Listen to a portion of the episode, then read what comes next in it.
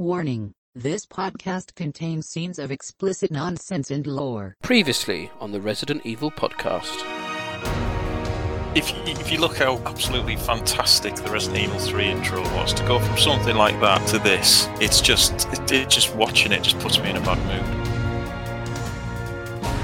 So the enemies in Code Veronica are like probably consistently the most frustrating, I think, of the franchise. It just looks like a cock and balls, doesn't it? I did exactly the same as well. I didn't even open the manhole until literally I had the halberd ready to go. And the bats as well. You know, you've got bats. You've got bats. We've never had bats before. Nick, you've got bats. Nick, you've got bats.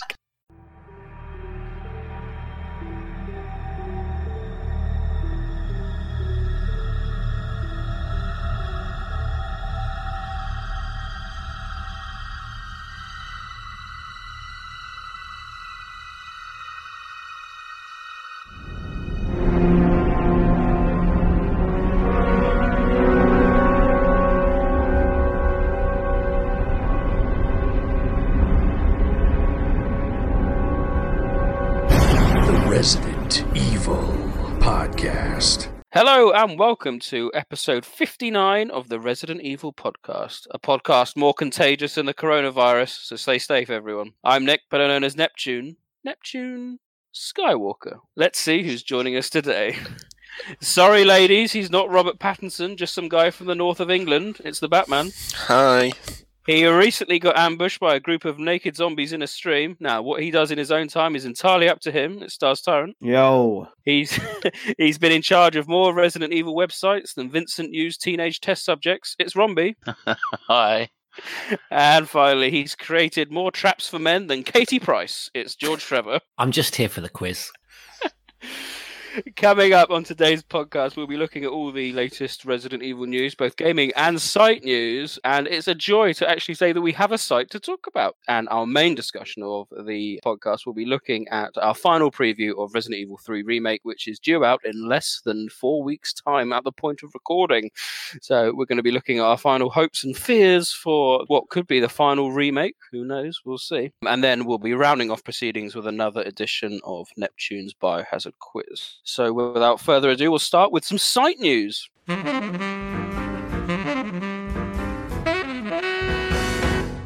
So, of course, our big, big news that's happened in the last week is Resident Evil Podcast.com is open. Oh, at last. This has been, ooh, I don't know, five, six months in, in, in the making. It launched to great fanfare. So, I would personally also like to say thank you to everyone that quickly joined us for the opening ceremony, which was on our Discord, which was nice. Just a couple of people turning up, listening to me ramble on. And uh, amazingly, all the technology worked well. And it actually opened when I basically clicked the open button uh, on WordPress, which uh, was a miracle in itself. But yes, website is open. Um, I hope everyone's been having a good browse uh, and looking at some of our content. Um, I think we explained previously it's not a full blown fan site per se, but a place where we can showcase our projects and what a project we have showcased. Um, I refer, of course, to John's incredible Mythology 4.0, uh, which is nearly 3,000 pages in length and is quite simply the most in depth uh, analysis of the timeline that has ever been produced. So have a good look around uh, that. I would recommend downloading them because they're all on PDF, so you should be able to click the download button, put them onto your computer, and then browse in your own time.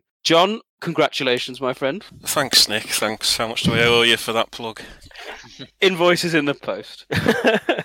but you know, seriously though, uh, incredible, incredible timeline. Uh, this has been taking you the last ten years. Yeah, I enjoy the games, obviously, but the the storyline in particular has always been my personal favourite aspect of the series. It's something I've always followed quite closely. I was influenced by other timelines, of course, like Sean's on the RE Horror and uh, some of the earlier chronologies that people had done. And yeah, it started off as just something purely for fun, but then it just got ridiculously big, and um, you know, I found myself doing really silly silly things like my enjoyment of the games became a little bit compromised because I was more worried about reading newspaper textures and, and looking for clues on dates rather than simply sitting back and enjoying the games. I remember, I think it was Operation Raccoon City. These were the days before people regularly extracted textures from the backgrounds and stuff. And I remember walking around firing guns so the muzzle flare would illuminate textures on the wall so I could write down dates. And I remember I was just thinking to myself, what the fuck am I doing with my life? Um, and as more games came out, 2012 in particular, when we had all that media, I just fell really far behind, and I've been playing catch up ever since. Now that it's done, I'm I'm really pleased people are enjoying it, and um, it's a massive weight off my shoulders. I'm just glad I finally got it finished because there was many many a time where I thought I would just never get it finished. Um, but it's thanks to you guys really doing these podcasts and the discussions we've had that's uh, given me the enthusiasm to keep going. So uh, you've all played your parts, even if you didn't necessarily know it. Oh no, don't give. A, I can't give any credit, John. I feel the same. We've been nagging. How are we get on when, it, when it's finished? But Can't yeah, be that it- many pages.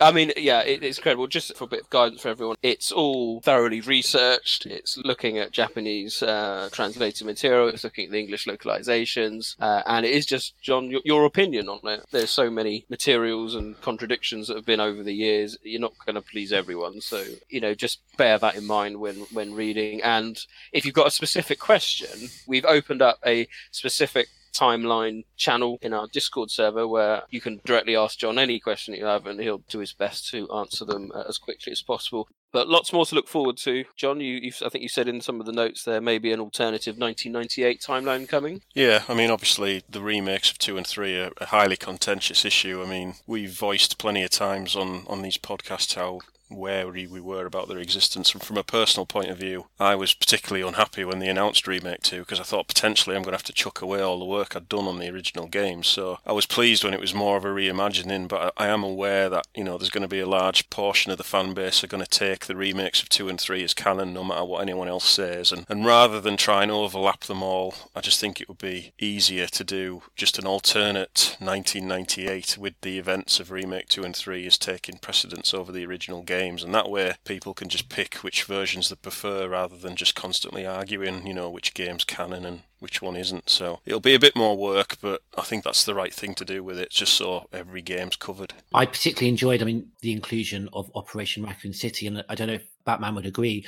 Maybe not so much the content of the game, but I like the fact that you included the inserted evil, you know, marketing campaign because I think there's some really great stuff that came with that. Yeah, definitely. That was that was one of the big influences for um, putting Operation Raccoon City in there because I know we knew from pretty early on it wasn't going to be canon, and I did look at it all. I wrote it all down when I got the game, and about seventy percent of it could hypothetically fit. But there's there's one level in particular. I think it's the Spec Ops fight against the Tyrants where that just wouldn't fit in any kind of capacity. So I just had to leave that out. But I must admit, the inserted evil files was the reason I decided to um, put the game in there. And at one point, I changed my mind and wanted to take it all off, but because I'd done it on Microsoft Word, I couldn't do it without ruining all the formatting. So it en- it ended up just stopping in there. But you're right, George. It's got some decent background lore, Operation Raccoon City, and the game just seemed to have developed a bit of a cult following as it's got older. So uh, you know, it gives a nice little flavour of where events could hypothetically fit. But I did want to make you know make it clear that I'm not trying to say it's canon because it, it isn't. Not to, to tell you what you want to do or anything, John, but if you wanted to put like 4D Executor in, like, you know, a nice blue font or something. be- Do you know what I might do? Because if I'm going to do that with Operation Raccoon City, then I don't think it's fair to completely ignore things like Gaiden and 4D Executor. I think you've got to treat them all the same. You've either got to include them all or, or none at all. I do understand why you put in Orc, though. I don't know where its sort of cult status has come from lately. I think GT's probably responsible for that. Yeah, he is. Yeah, it's all Well, your thank fault. you. I mean, because that was completely USS Command. Rodney Holbrook, who's a staff member at Crimson Head, he contacted the guys that were responsible for that marketing campaign when he was writing Inserted Evil article, and a lot of the assets had long gone, and you know, using the uh, way back, you know, archive internet, and and it was, I've got to say, it was all very much a, a labour of love by USS Command that, that got all of that information. Yeah, I've seen the threads he's made, and he's he's took it to a whole other level compared to what I did, making lists of all the uh, the assets and all the little information you can get Yeah. on there. Other things available on our website, I'll quickly peruse. You've got my new home for my Resident Evil Gaiden editorial, which delves into the mysteries of this game, history, storyline, and canonicity. All my own opinion, of course, but uh, I have strong views on that infamous ending. Uh, there's also a fanfic editorial that I wrote uh, long before Dark Side Chronicles came out, talking about Enrico Marini and a chap called Gunny. Uh, as I finally fulfilled my desire to have a Resident Evil game set at night in a forest. I thought if Capcom aren't going to do it, I'm going to do it. So there we go. Um, 100% unofficial, but uh, if you take the time to read it, you'll note how it resolves the zero plot hole of how Enrico found his way through from the master elevator all the way to the mansion and so forth. So that's a nice little bit of fun. We've also got uh, Sean and Bat's series playthrough. Um, which uh, you might want to check out. This is something that did. We went through the entire games, just brings it up to speed how, how the games flow in chronological order. Because probably not a lot of people have actually played them all, you know, in one go in the right order. Especially when you've when you've got to factor in all the little sub chapters from Umbrella Chronicles and so forth. So that's worth a bit of a read, and you also get a kind of a smaller version of John's timeline as well in that. There's also other things coming soon. You'll see there's my confidential report uh, editorial which will be coming soon, and hopefully we've got some more things bubbling away. So keep an eye out on the website, and uh, yeah, lots more features to promote. Let's have a look at what you could have won. So, further bit of site news. By the time this podcast goes out, our competition will be live, uh, where you can uh, win a signed copy of the Xbox One version of Biohazard 7, the grotesque version, signed by the producer and director of the game. So, you may be thinking, how can I enter this fabulous competition? Firstly, if you head over to our uh, Twitter page at Resi Evil Pod, you can enter the competition by simply retweeting our pinned tweet there and following us at Resi Evil Pod. You'll need to do both in order to get both entries into the competition. Uh, then, if you want two more entries, then you can head over to our Facebook page, which is uh, facebook.com forward slash TRE podcast, and you can like the uh, appropriate post on there and follow us on Facebook as well. Do both, and you'll have your two further entries into the competition. Good luck, everyone. The closing uh, date for the uh, competition is the 14th of April 2020 at uh, 23. 59 GMT. Our terms and conditions are on our website, um, and we'll be announcing our, the winner in the next podcast, episode 60. So, best of luck, everyone. Uh, final bit of site news very quickly. We've had a couple of streams, updates. Stars, you've completed your Chris playthrough for Resident Evil 1, Sega Saturn. Yeah, that was a successful one. Really, I didn't, I did not realize, and I really have took it for granted because it's obviously my the first version of a Resident Evil game I ever played. Um, I didn't realize how fresh it was to, to so many people. Mm. Um, so it was nice to sort of debut. I know, I know people have seen these things on YouTube videos before and whatnot, but it was nice to actually do a little bit of a like tick showcase to see that what the kind of things that they can do and show the battle mode, which you know a surprising number of people said that they've never seen it before. So No, Um, included. me it was quite a successful one to debut, really. It's not surprisingly not something that is found online very much. Like it's just it's not easy to capture or emulate properly, as you are well aware. um, so you know it's not a very commonly seen. There's a, there's more images I think than there's been video of it. There's plenty of people probably never experienced it at all. Definitely worth checking out. On the other side of the coin, you also finished your Resident Evil 6 stream, so congratulations. Sorry for that, everybody. and we're on to uh, seven VR now. So, Yeah. uh, that's that's good fun. We've both been doing uh, Resident Evil 7. I've been battling through, which was uh, a proverbial nightmare. Just let's just take a quick aside. Uh, GT Nick, how have you got on with the uh, chainsaw battle? for the- for the estate? yeah, I mean, I was watching Sean's battle with Marguerite and just thinking this must be amazing in VR. And I know it's challenging, but I, as the five people that were watching you play, it last night, I found it oh just I was embarrassing myself. Yeah, I find it very hard. And then I'm sorry, Nick, but someone then mentioned to me, "Don't worry, uh, Nick was just as bad." to be fair, yeah, my battle with Jack was horrendous. I had to actually do that off screen. That was difficult. I just couldn't get to grips with the chainsaw mechanics, so that's my excuse. Marguerite was a lot better. So can I just ask, did you rage quit? I did really. so did I, and just like you, Nick, I did it. I, I did it off screen.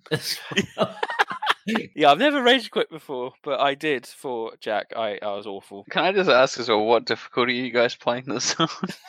Normal. I, I wanted to almost lie and say, yeah, hardcore, just reduce my embarrassment. But yeah, I was on normal. Yeah. It's a bit like Nick. I just found the chainsaw seemed to just Mm. cut out at the right moment. Also, am I right to think that there's no quick turn because I seem to be turning around like like with the speed of a bus?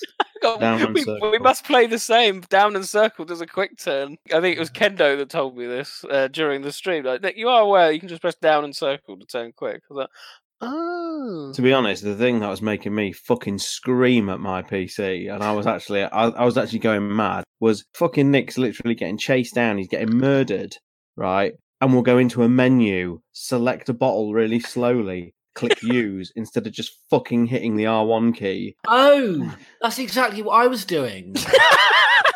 I think Nick, we need to read the instruction manual. I think, ladies and gentlemen, half your rep team incompetent at Resident Evil Seven. But there we go. But you can check out them on keep- our YouTube channel. I'll give you props for playing a normal, I guess. Yeah, Yeah. that is brave. If I Hardcore's biggest difficulty was the very start of the game. That's the place where I got the most frustrated playing it, I think. I now find actually in hardcore the Mia battle easy just from the point of view there's that very easy technique, you know, where you can just push her away and then just shoot her, which I, I saw on YouTube. So I'm sure Ah, again with with Jack, very simple way to get through it. That's just another Mm. one. Um, Nick, Nick, what, what, does, what does L1 do, Nick? I'm told it does a block. And what didn't you do at any point during these boss fights? No, I, I don't use the block button in Resident Evil Seven. Blocking is cheating. Yeah. Can we move on, please, gentlemen? Can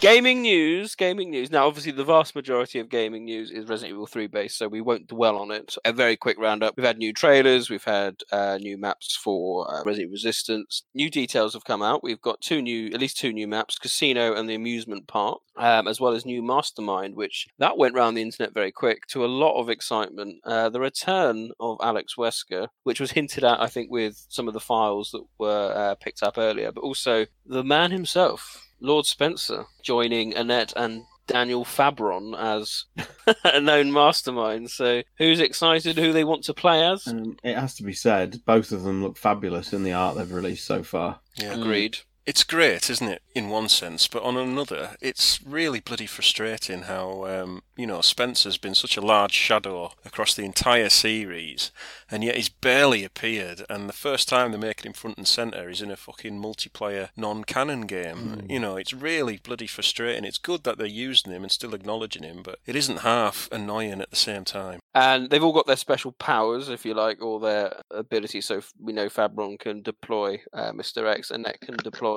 her husband. Um, Alex Wesker can deploy a plant, uh, which can't move, but it's apparently going to add a bit more layer of uh, Have you, expertise. have if you you like. seen it? It's huge. It is It's huge. yes. massive. It is huge.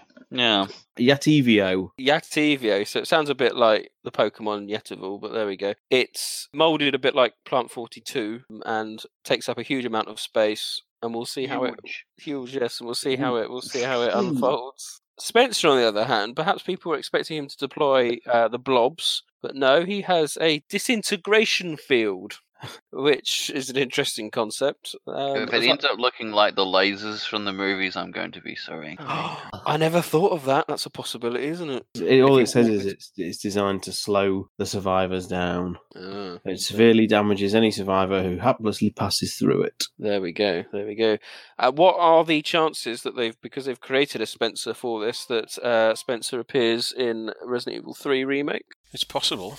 Um, yeah, I don't see why they wouldn't. It depends how much crossover there is, because what's really interesting at the minute is the fact that in terms of like Resident Evil 3 and Resistance being packaged together, there hasn't really been any crossover content at all yet. In fact, I don't even think there has been any. We've not got like, you know, other than the um, generic zombies, yeah. Mm, you, there's no sort of like Nikolai Mastermind deploying the Nemesis or, you know, a really obvious sort of scenario like that. So uh, we'll just have to see what happens. It'll be Could be yet to DLC. be. Yeah, DLC. I would imagine. Or unlockables. Hmm. There was talk today that was floating around some uh, Facebook channels. God knows if it's true that there's going to be some microtransactions with this for skins. Was that I th- I think they've um, I think they've clarified it. It's in-game currency that you get at the end of each round, apparently, and it's used to unlock like crates, but only you know in-game cosmetic stuff. That's fine. Which- I don't have a problem with that. Which yeah makes sense. That was in the beta as well. There was the points we didn't know what they were for, but you got Mm. them for completing things. So Project Resistance, there was a digital art book released today.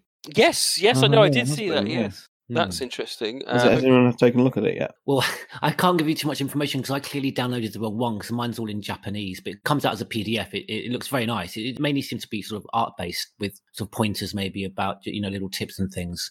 Uh, but it's quite detailed. I think both on the RE Twitter and, and the Biohazard Twitter have both tweeted it out, so you can just download it, you know, download the link straight from there. I'm looking at now. There's kind of pictures of various areas, you know, scenarios. There's definitely some bio information on Jill and Nemesis and Mikhail Nikolai. Uh, oh, Tyrell Patrick, Murphy Seeker. Oh, they're all there with some little bios. Brad Vickers gets a little bio as well. and John, you called out the amusement park as being a potential map, I remember. Yeah, there was a clue on the tutorial of the demo we played. There was a because obviously it was all recycled newspaper textures from Remake 2, but one of them was a new one that said something like a corporation takes over abandoned theme park. So the clue was there. Good spot, good spot. So we will be playing this. Um, we'll try and get some games going online, so you can join us along. Um, God knows when. We'll all be playing Resident Evil 3 Remake first. Uh, but yeah, hopefully we'll get some uh, podcast uh, mastermind challenges going on, which would be quite cool.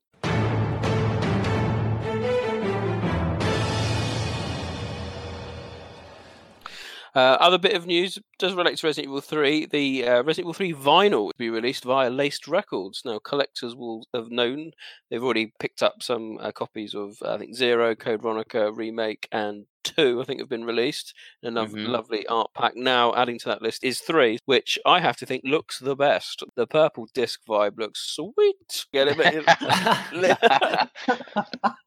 Yes, a digital double art pack available now to pre-order for Laced Records. It hasn't. I don't think it's given a specific date when it's out yet. It's uh, like- late April, I think Late April, what yeah. Rob, I know you've uh, you've got all four previously. I assume you've pre-ordered. I still need to order this one. Actually, I'd completely forgotten. So Well, uh, I will probably do that later this week. It's a nice purple colour, isn't it? Like Nemesis Blood. Yes, it's in the sweet. Tentacle. All this stuff. Sweet is Nick Cedius. The artwork looks very nice. It's, it's funny. It's still the original soundtrack, but Well, it's a great soundtrack, of course. Three. Yeah. I wonder how many people who have bought these actually have a vinyl player to play it on. Yeah, I have. I mean, I've, I think Sean's got it as well. I've been playing the Code Veronica one, which has got some very nice artwork as well. Have you been playing on your vinyl? Have you got a vinyl player? Yeah, yeah. Got, Oh, I've got nice. a couple of Technics, yeah, from my old hip hop days. So yeah, I've been playing it. I've been playing. I've been playing it on on on those. Not doing any mixing, just just listening to it. Um, remixing the Code Veronica with the Resident Evil Zero soundtracks. yeah. in. GT will, Remix be there. the, GT will be the DJ for the after party for the website. oh, cool.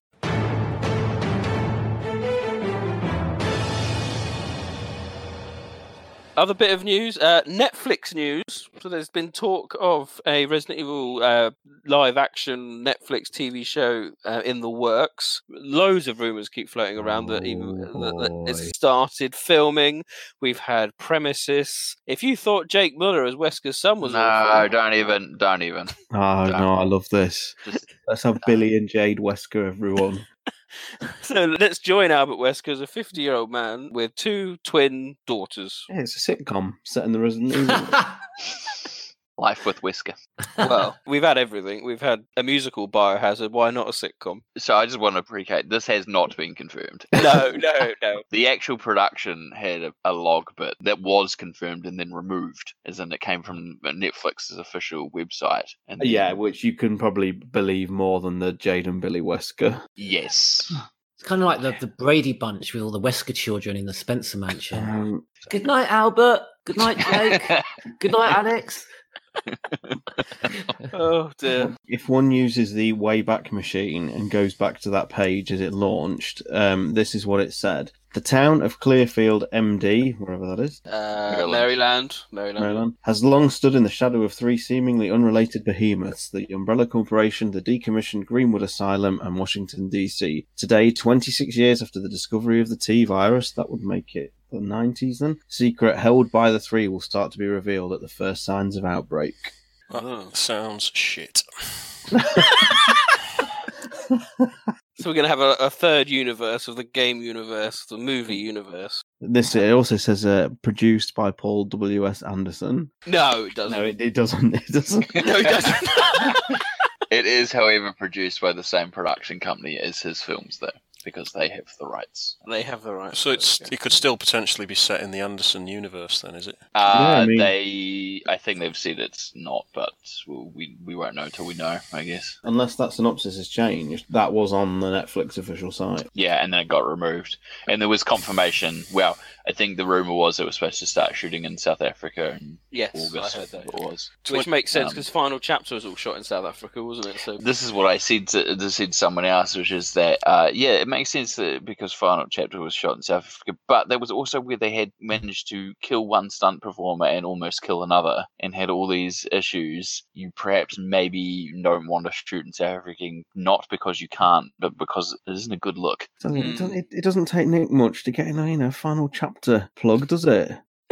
Still hasn't uh, seen the movie, which is he's waiting. He's waiting for us to get to it so he can be he can be enthralled in live response.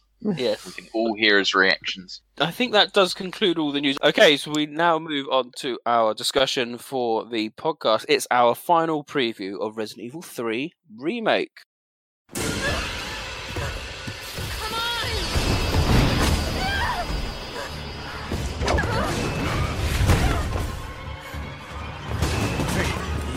I got you. Who are you? What are you doing? Name's Carlos. I'm Sadie.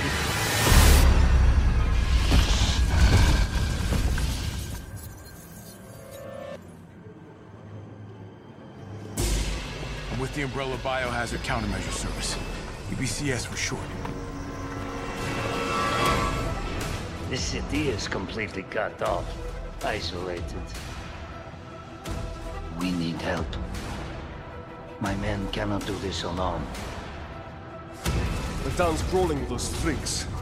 No chance of fighting our way out of the city. Why is she here? She's unreliable. It's me he's after. I'll buy you some time. Hey, wait! Wait, Joe!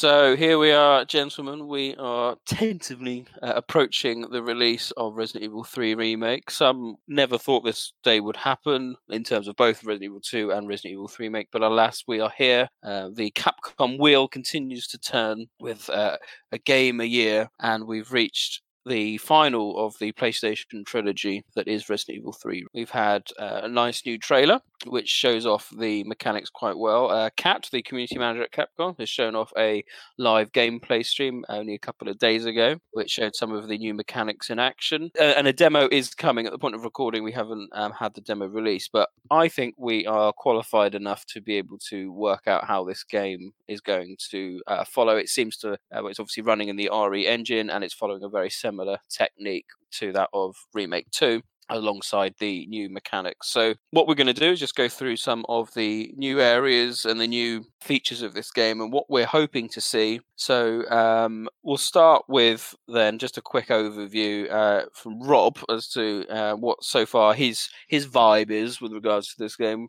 Um, um, where are you feeling this game is going to be in terms of overall importance and uh, you know gameplay mechanics? I think watching both the trailer and a bit of Cats, like a bit of Cats, much the other thing, but uh, I'm still torn. I think on what I'm expecting. It's obviously much like thinking about the previous remake. It's kind of like there's a lot of reimagining here, but at the same time, this what's been shown so far has been a lot more referential to say other titles and the stuff that's come beforehand. So I feel like it's a very much a mixed bag.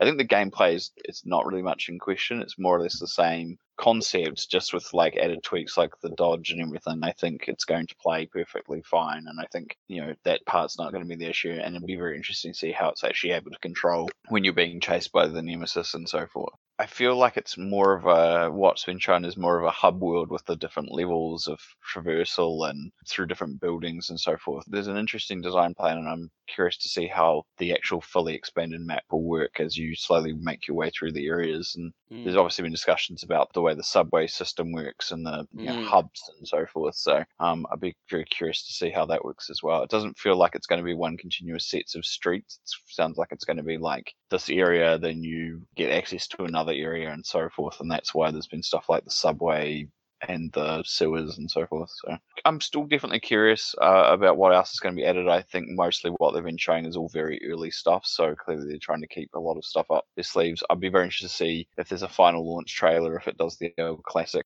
shows far too much Yes. uh, of the game kind of deal. But we'll wait and see with that. And then I suspect the demo is going to be probably a very similar bit of the same stuff we've been seeing recently really because I think that's an area that obviously could work, but obviously they may also want to have at least one nemesis uh, encounter in there. So I don't know, I'd be very interested to see what they pick for that too. Sean, what's your kind of preliminary review of how this game's looking so far?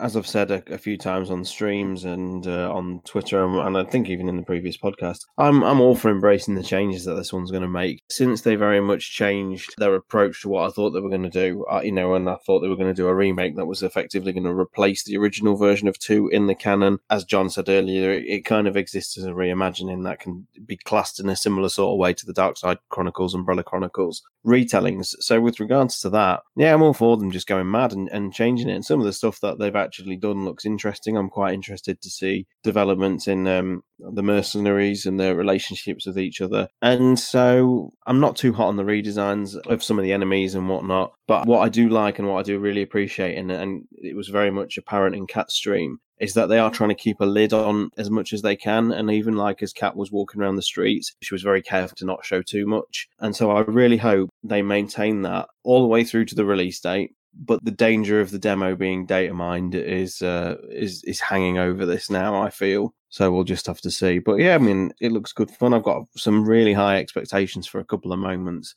uh, which I'll elaborate on later. Uh, but yeah, so far so good. Um, my one of my concerns was that I, I thought some of the, the city streets and sections looked quite hollow and a bit soulless, but um, certainly seeing it on Cat Stream with the environmental audio and stuff, and there's some really good environmental audio that she showed off. Like at one point, Jill's walking around on the rooftops, and you can hear like battles and gunfire and stuff going on over, over like the the dog cries and things like that. So it sounds quite eerie in places. So if they can push that atmosphere, I'm all for it. So yeah, but quite promising, really. Quite looking forward to it. Batman? Yeah, very similar. Um, I'm wanting them to just embrace the changes as well and go mad because as much fun as the original game was, it was pretty hollow in terms of story and relationships with the characters. I'm, I'm very interested to see what they're going to do with the UBCS this time. Tyrell obviously seems to have a much more prominent role going to the RPD with Carlos. I'm assuming he's going to stick quite closely to Nikolai throughout the game, which will make, I'm assuming, Nikolai's eventual betrayal of him all that, that more hard hitting. Mikhail as well doesn't seem to have as much of a significant injury as he did in the original game, so he'll hopefully have a bit of a bigger role. Changes like the cable car being put in the subway, I think, is quite good, and, and there's obviously more uh, Raccoon City survivors, just normal citizens running around. I'm very interested to see how they're going to treat Outbreak in this game. They're obviously paying tribute by having so many Easter eggs dotted around, but I'm just wondering if um, if they are going to reference it in terms of the scenarios that happened, or if they're just going to ignore it completely, because there does seem to be a lot more civilians still alive as of September 28th than what there was in the original game. Likewise, I'd be interested to see if Marvin has a little role in this game as well. Um, I could see them just ignoring what happens to him in desperate times. Maybe Carlos will come across him in the RPD, I don't know. Uh, the enemies, for the most part, look fine. I'm not thrilled about the new Hunter Gamma. The design of the creature itself looks cool, but it, for me, it just looks too far removed for anything that would come from the Hunter program. I think I'd have preferred it if it was more of an irregular mutant than a Hunter The Nemesis itself, I'm I'm still not completely sold on him. I want to see a bit more of him. Um, I am worried he might overshadow things a bit too much, a bit like Mr. X did in Remake 2. But overall, I'm I'm quite pleased with the way it's turning out. I'm pleased there's like a hub area. They've gone crazy with their Easter eggs compared to uh, Remake 2. It was disappointing the RPD had so little in terms of Easter eggs compared to previous games, but uh, we'll see. I've got a bad feeling about Raccoon Park. I don't know why, but I've got a feeling that might get shafted. But hopefully the clock tower will be there, and we've seen a little glimpse of the hospital. So um, yeah, it's all looking quite good. George, you've been quite media free, should we say, trying to keep yourself as as less spoiled as possible. So apologies for bringing you on the podcast, so you had to spoil yourself. Sorry. so, um, from what you've what you've been looking into, what's your feelings of the game? Preliminary views. I have very strong feelings, but I must qualify everything I say by the fact that, yeah, up until today, I'd avoided all details, and I was happy to go through it today. And, and also, I I missed Cat's stream last week. My husky had the audacity to be attacked by a little terrier. Uh, she she can handle it. She, her great grandmother's a Czech Czechoslovakian wolf, so she's fine. But I didn't handle it very well, to the extent that my doctor prescribed me Valium, uh, which I didn't take until today, which I did after watching all these YouTube trailers for it. Frankly, out of respect for the love and dedication that clearly has gone into it. You know, Kawata-san, Peter Fabiano, even you know, even the community manager. So I don't want to be too disparaging on the efforts and dedication that's been put in, but I just found what I was seeing so because you know I didn't want to rant on this podcast and, and, and bring all the, of that down. What I saw, it was so painfully linear. You know, just I mean, it looks stunning. It looked the neon lights and, and the rain and, and the outside looks beautiful, but it was like a beautiful carousel. You know, the, the horse on the it, it goes round and around. It doesn't actually have any free will, particularly where to go. It's, it's got a pole stuck up its ass and just goes round and around and around. And, and similar with this game, you're just almost just going again, just walking forward. This is what bored me senseless after I left the RPD in the remake of two. Um, I just I just feel again that we're we're catering for an audience of gamers that just seem to be quite happy to put out these you know YouTube videos with this I feel disingenuous terror, you know, screaming, ah, Nemesis looks so scary. The tyrant looks so scary. You know, I, I feel they're screaming for subscribers. You know, real fear, and there's a point to this. For me, real fear, real tension comes from being thrust into the RPD, not having a clue where to go, but having the free will to go north, east, south, and west. And the one thing that I do know is that my progression to safety is going to involve going into certain rooms and certain areas that are currently locked off for me. And the items and the keys, you know, the item in order to progress are maybe on the other side of the RPD. And there's no handholding. I mean, this looked painfully linear to me. And not only that, the, the, the coverage that I saw, you've even got Carlos in your ear telling you exactly where to go. So it looks stunningly beautiful. But again, it's just almost, it, I, I've used before maybe unfairly the word lazy development, but it's not, you know, what these guys are doing. I, I've got a lot of respect for them. But to me, it's unimaginative and, and almost I feel insulting to the gamer that they feel that we, we're just not capable of just being thrust in the middle of the RPD, not being told where to go. And, and, and that's part of the fun, making the mistakes and having to find out for ourselves. And last thing I want to say, you know, quite frankly, why would Peter Fabiano, why would Kawata-san, you know, even be mindful to maybe change it up when you've got these huge streamers and huge Resident Evil channels, you know, hundreds of thousands more subscribers than, than mine has. So maybe have a bit more influence than I do, just putting out all these videos where again, I just feel it's, it's disingenuous fear when actually, you know, have, you know, have some backbone and call them out for the fact that, you know, these games are just not providing for me um, and I think for them as well, if they they search their souls deep down, isn't providing any of the actual survival horror challenge. Not not a fan of the remakes then? Uh, no, thankfully. but it looked like it looked beautiful, and you can see the dedication and the passion that's gone into it. To, to me, I just think they've they've taken you know Kawata's vision is to take Resident Evil with this engine into a, a, completely different direction where they frankly i don't know if they don't have the confidence in us as gamers that, that we might actually enjoy you know, like I said, a bit of challenge, but but the fear of not knowing where you're going and not just being constantly directed forward in this kind of linear, you know, go from this level, now you're going to this level, and now you're going to yeah. this level. And you've got Carlos telling you where to. And very quickly, I mean, I don't know if I'm being a bit of a snowflake about this, but can I ask, why is the South American character of Carlos being voiced by an American with an American accent? That's just a small thing. All your things you've said there, George, I can actually use and say, do people now understand why I love Resident Evil 7 so much? Yes, thank yes.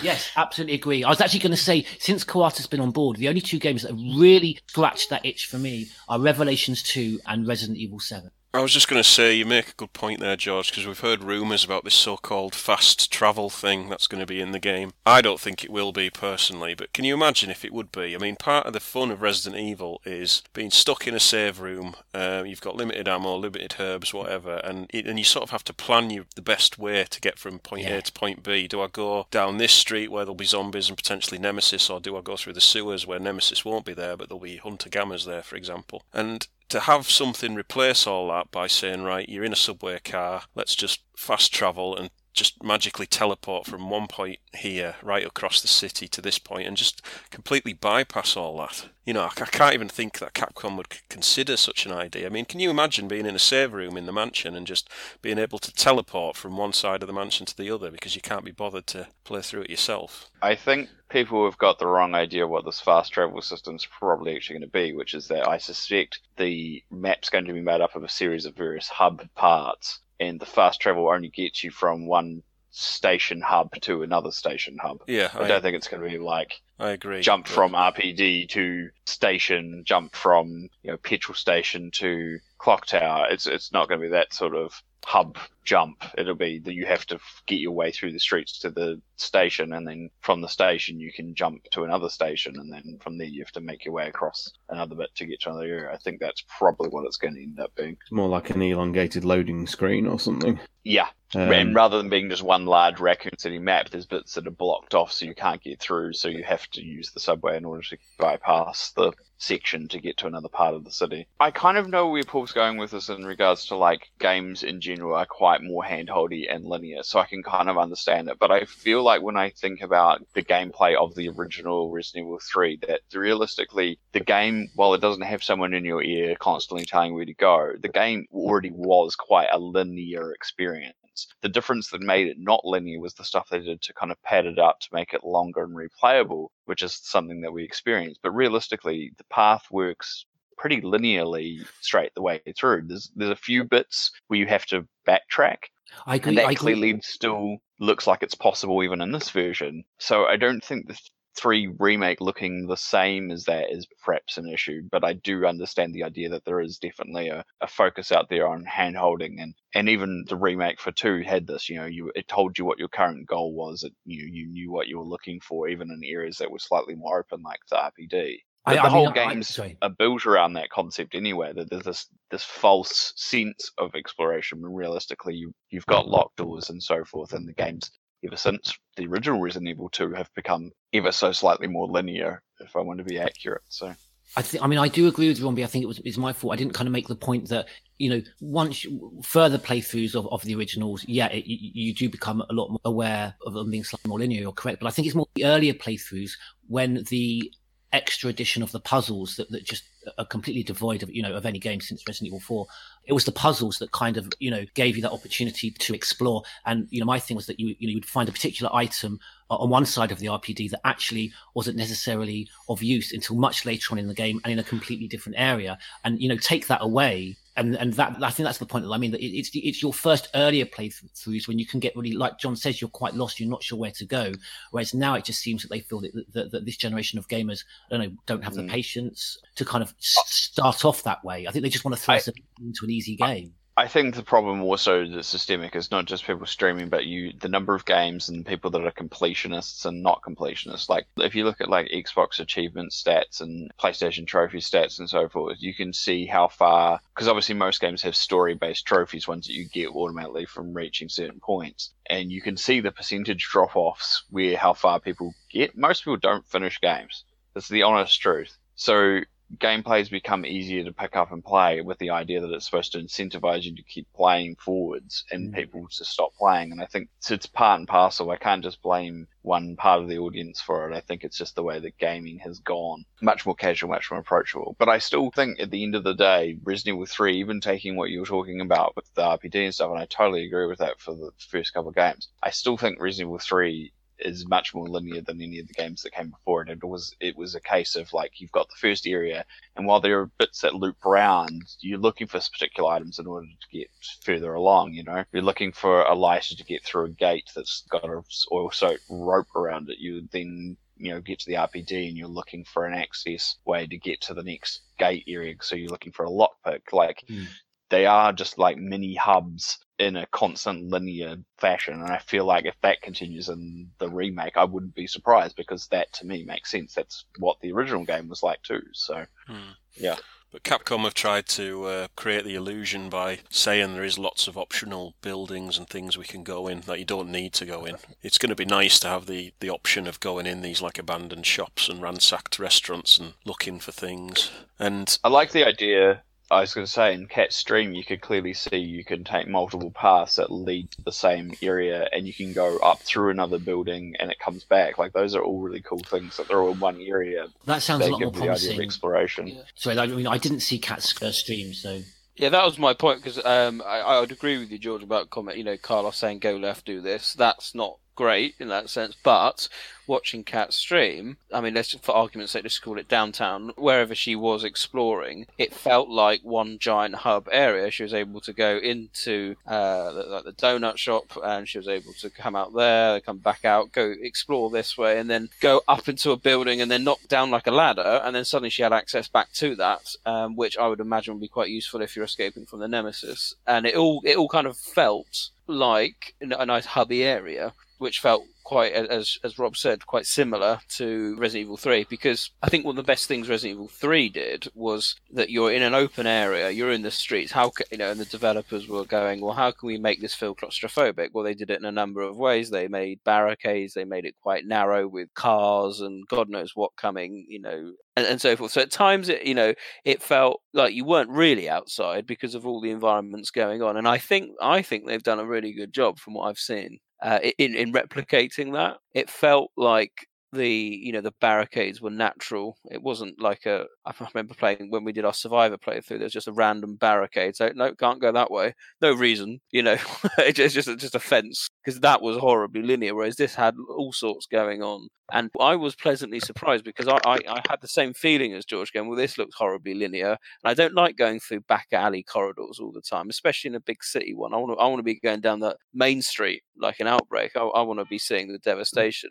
And I was getting a bit, oh dear, are we are, are we taking this back route? But it did open up, and um, I'm quietly uh, excited about this one. As long as they keep all the hub areas open, you know, you don't want to complete one hub area and Jill runs around an alleyway and some fire then magically consumes the area so you can't go back to the old one. No, the, wor- the worst part of Revelations that was I hate, absolutely hated Revelations for that, for all these stupid fire shutters that came down every time. You know, in the in the 10 minutes cat stream the other day, there's more Easter eggs in that than the entirety of Remake 2. So I think Capcom are encouraging exploration and you know they don't have to do a lot. I mean just let's say hypothetically jill doesn't go to the rpd in this version. I'm, I'm sure she will but let's just say she doesn't. We know carlos and tyrell go there for story reasons. It would be nice if there's a couple of doors in there say that they can't get into for whatever reason so you would then have the option of jill later in the game to go back and unlock those doors. Not to progress the story or for anything important but just just have the option to do that you know to give you some incentive to uh, to go back and explore these places. Little things like that i think could really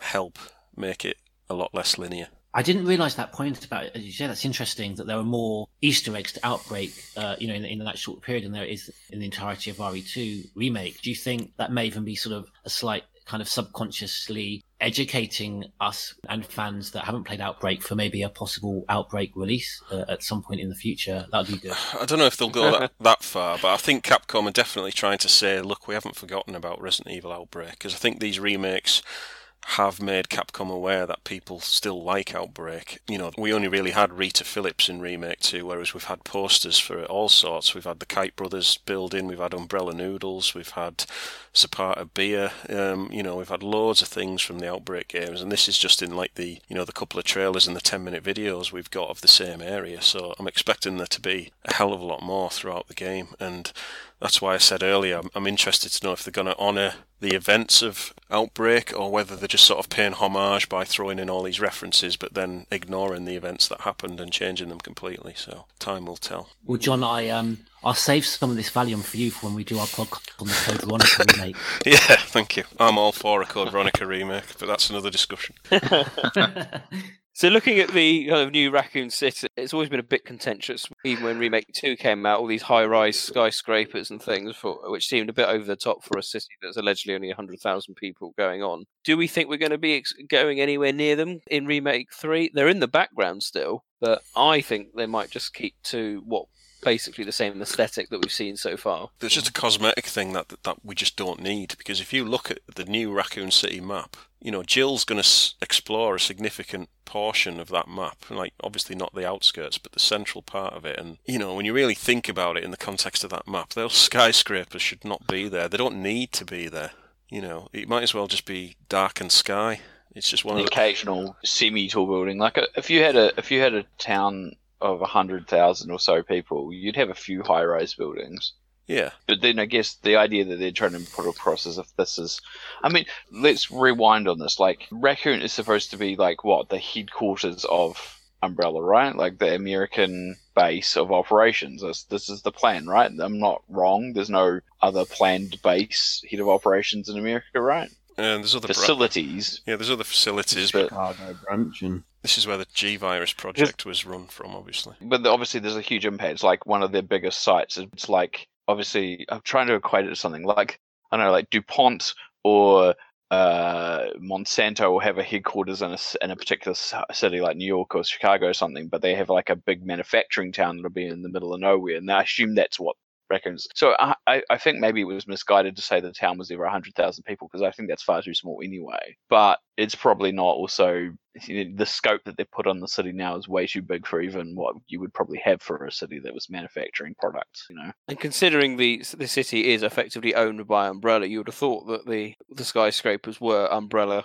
skyscrapers. Mm. So Yeah. it, it seems odd that you're not going to be able to explore any of these, and it's just like they thought we'll put some skyscrapers in in the background. I mean the boss fight that we've seen uh, a little bit of was on the construction yard, and it looks like it's a you know a number of stories up, but we can't tell how many. But there isn't so much shown as shown at the same height in the background, so it's obviously a certain number of floors up in the air. It's um yeah, I still I do still I'm with all of you. I still have issues with the scope of the city. It's far too big. So before we talk about then some of the BOWs, we'll have a quick talk about some of the areas that we've seen. The sewers seems to be getting a bit more of a uh, more of a love in with this game. Very briefly touched in, in, in the original game, but you're barely there really, aren't you? It's just a, a fleeting visit. Whereas because I suppose many people felt that Resident Evil 2 covered the uh, the sewers quite well, this game seems to have quite a more extended sequence. yeah. Not happy, Sean? Not happy, No, I mean, uh, I I didn't find the extended sewer section interesting in Resident Evil 2 all that much. Um, the remake. So the fact that they're you know adding an extended sewer section to Resident Evil 3 is. I, th- I just think there's so much more of the city we could see instead of just going underground again. To be honest, Mm, I'd agree with that.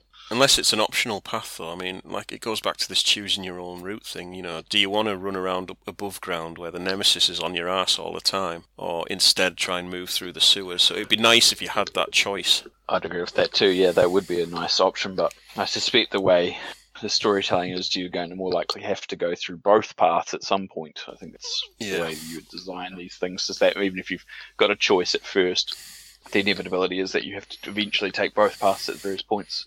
Yeah.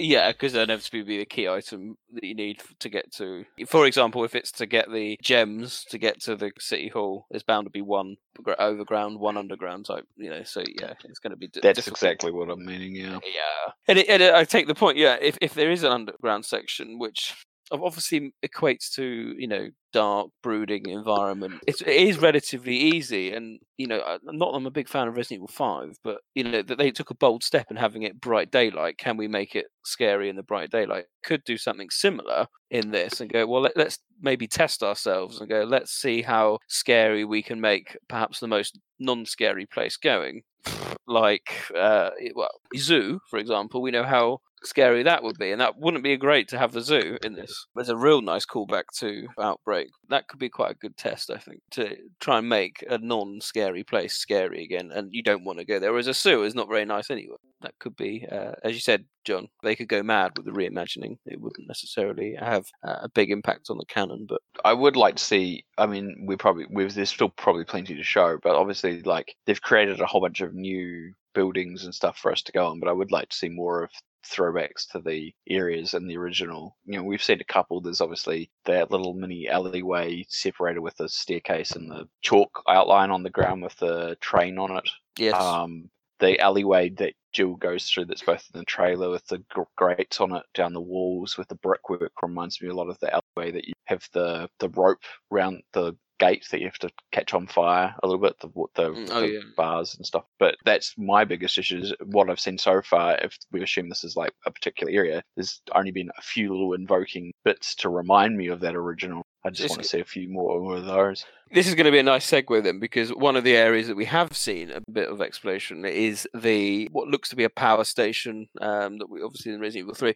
This looks to be a more major area, and that will tie in quite nicely to. Uh, we can then move on to discussion about the drain Deimos. This looks to be where they are now living uh, and and infecting, which is a nice callback to again Resident Evil Three, because that's where you first encounter them just before you go in. But this is interesting. They're making a much more of a looks like a bigger area in the power station. There's comments you know you've got to do a relatively mundane task and switching on the switches and you know and seeing how that plays out. But what did everyone what did everyone think of the uh, of, of of the way the power station was looking? It makes perfect sense, but um, I wasn't too keen on the drain Deimos that they showed. I, I don't like the fact that they've made it more spider-like. I'd, I'd like to see it more bipedal. I, think they're much more interesting when they're they're sort of more you know adult sized. But as I said a couple of days ago, we may well see that in some sort of boss fight. There may be like a fully grown one. In terms of the environment, um, I don't think that it's going to be as greatly expanded as as it maybe shows. But again, props for Capcom for keeping this all so under wraps. Really. so much has been leaked and rumored i don't know how well they have done Mm. Uh, well, my issue with that, and w- I mean, I was going to mention this later, but might as well since you brought up, is that they've obviously had planned reveals, and then someone broke embargo. My issue was that all over the internet is I wasn't shy on saying is that had the video just come out without being leaked, people would have talked about it, and there would have been some spoilers. But for the most part, people would have been like, "Hey, new footage," and you would just watch the footage, right, or not. But the problem is when people release kind of stills and information about a trailer not released, then those bits of information get spread differently and they get shown everywhere and they become more spoilers. So it wasn't entirely Capcom, but then they didn't really Yeah. giving No, the, no, giving this stuff to the, the various press people early was probably the problem. If they just released it to them on the night before, it probably wouldn't have happened. So yeah. I like the idea what they've done with the power station and making it more as like a nest area. Um, I think that's uh, logical. Um, and the drain demons, of course, are parasitic fleas, so um, they're obviously going to have some bug tendencies. My prediction, and you can put this in the Neptune prediction box, is that, uh, like Sean says, there will be a boss fight, and it won't just be a big one; it will be the brain sucker. So I think the drain Deimos are going to be the smaller version, a bit like the megabyte and the gigabyte from Outbreak. You're going to have the drain Deimos, the small ones, and the brain sucker will be the big one. I don't think you're going to get regular brain suckers in the game. I like the callback to the original Resident Evil 1 too, with the hanging swipe thing that they do, like the Chimera. Yes, yeah. I thought that's It- really cool. Not quite as I thought it was- deadly. Not quite as deadly. No, it looks like, but uh, It'd be interesting if they can pick Jill up as well off the ground at all. But um, that's quite a little nice touch, I thought. John, did you catch the Drain Deimos parts? What were your feelings there? Um, yeah, pretty similar to Sean's, really, um, and yourself. I mean, I, I like the way it's been turned into some sort of nest, and as you said, the uh, environment's set up for a boss battle there, really. So, uh, yeah, we'll see. I think you're right about the Brain Sucker as well. I don't think they'll appear, or if they do, it'll be as some sort of boss enemy. But yeah, the Brain Suckers don't bother me as much as the Hunter Gammas, put it that way. George, any comments on the Drain Deimos before we move on to the Hunters? I particularly was interested in what Batman said about the design, the aesthetic for the hunters, because I thought they did look very terrifying, but canonically, you know, didn't seem to fit with the hunter program. But in terms of the drain Deimos, I, I certainly like the design. I thought they looked very good. Yes. Even though that you like the, the smallness of them, obviously they've halved in size. Yeah, no, I just um, again more. I think with these games, uh, again, you know, with the hunters, they're not necessarily going to canonically fit with you know the program of you know the, the development, but Yeah, no, I, I, I didn't have a problem with them at all. I think it was more for me rather than the size. It was more how they fit into the game in terms of the game mechanic. You know, sort of coming out from nowhere or coming out, you know, from above you. And um, no, I, I thought they looked quite sort of nicely revolting. You know, they, they looked good. Yes. They reminded me of the um, and John, you can probably tell me what they are. The, the plagas that come up from the ground in the mining areas in five. The uh, Bui Kichwas, or whatever they're called. Yeah, And the Plaga Type 2, that comes out of the mouths as well, on the Ganado. Moving on to the, the hunters, and John, you've already touched upon it. We haven't seen much of the hunter betas yet. They're keeping that a bit under wraps. They were in the trailer, and we've got a uh, kind of front on view. They look a bit, I want to say beakier. I'm not sure if that's not a word, but I'm making it a word. They- seem more poignant, I think, with their with their, their pronounce. But there's no need to And dwell on tail. them. Yeah, I don't think we don't want to dwell on them because we can we can certainly save that for the actual main discussion when we have a bit more information. But the gammas at the moment, now we do get a lot of information about the gammas. They almost look like a cross between the Ivy from Resident Evil 2. They kind of got like a quite a long, almost like a snout, haven't they?